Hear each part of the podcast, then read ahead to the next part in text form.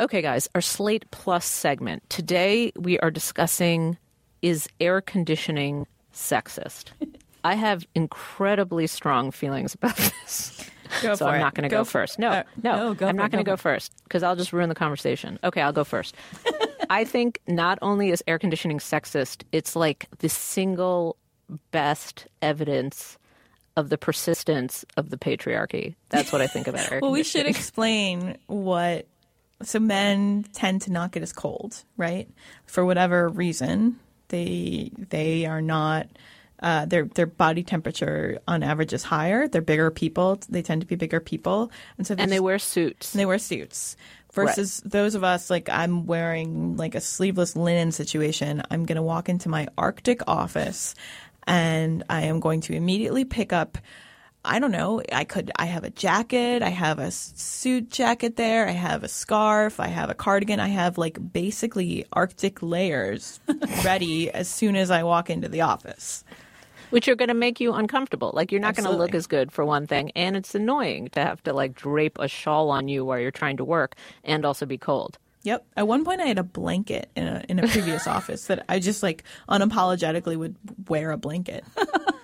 So like why are public spaces, hotels, and specifically offices set at a temperature that is comfortable for men? I no okay.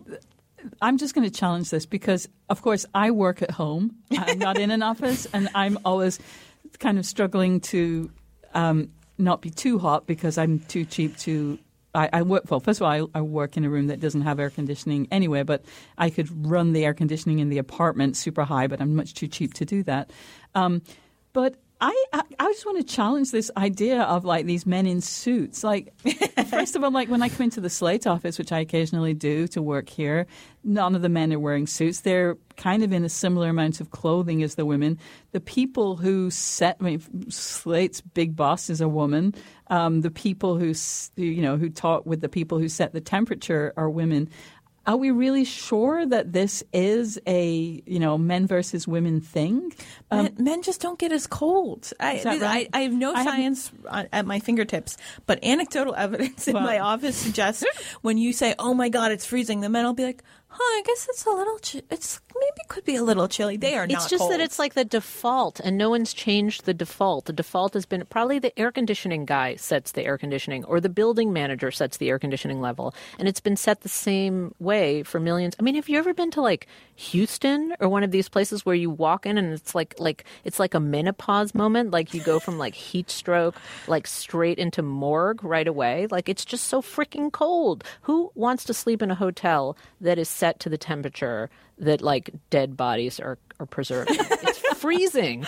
Okay, I'm gonna now. I'm gonna go counterintuitive Uh-huh. and say that I would actually prefer to keep the sexist status quo than the alternative, which is to have men sweating all over the Ah. office. I do not want the scent of that situation Because it'd be too distracting. It would be like you're the bachelorette and there's just men all around. No, I. I, I do not think that um, commingled sweat of a hundred men would turn me on. To be honest with you, Hannah.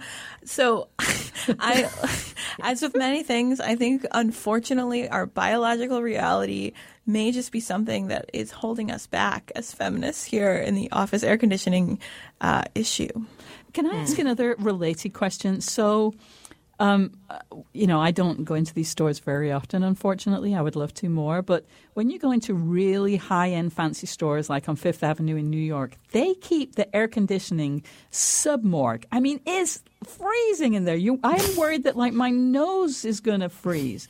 Why do they do that? Or there's a store near us, which is actually just a grocery store, but it really messes I think about going in there because when I come out, I'm going to feel super hot because it's freezing in there. Why do stores? It seems like they want, they feel like they're fancier if they're freezinger. Is, is yeah, and I bet there's some. I bet there's just like marketing research about the correct temperature to set your store at, Mm-hmm. and also that marketing researcher research is sexist. I'm really boring on this topic. I'm just going to say the same thing over and over again until somebody out there, the gods of air conditioning, will hear me. All right, I am ultimately on Hannah's side. I think air conditioning is sexist, but it's a sexism that is better than the alternative. Okay, so one not sexist, ten to- totally sexist. And I'm, I'm like, gonna just go all out on this really important topic and give it a ten, which Oh, is so wow. unreasonable. I'll give it a seven. I'm going to go five because I don't really know, and also I always wear lots. I'm always I always like to have lots of clothing on, so like I'm not freezing. Maybe I'm part of the problem. not a man. Uh, yeah, so be part of the solution. But I like to wear a lot of clothes, so um, I always have at least two or three layers on, even when it's gigantically hot. So maybe maybe I'm part of the problem. Okay, seven point five. Can we end it at that? Sure, Okay, boom. scientific. Scientific. All right, we'll see you next time, guys. Bye.